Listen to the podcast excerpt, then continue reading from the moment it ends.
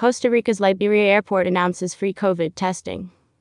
The continued rollout of COVID 19 vaccinations is accelerating Americans' return to travel. International travel intentions remain consistent with early 2020 pre pandemic international travel intentions. Appointments can be made online 72 hours before your flight, and walk ins are welcome. Costa Rica's Daniel Oduber Quirós International Liberia Airport has announced an alliance with a local laboratory with over 60 years of experience in the health sector to provide travelers with free antigen testing at the airport in as little as one hour. Appointments can be made online 72 hours before your flight or walk ins are welcome. In the coming weeks, the Juan Santa Maria International AIRPORT San ASJO will also offer free antigen testing services.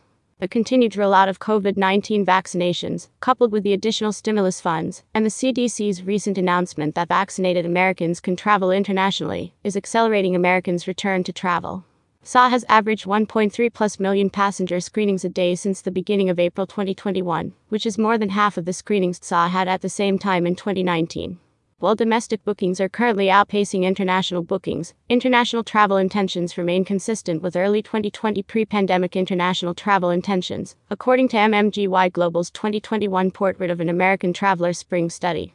Additionally, 68% of Americans surveyed in the study shared that they would be more likely to take an international trip if the hotel or airline offered COVID 19 testing at no cost.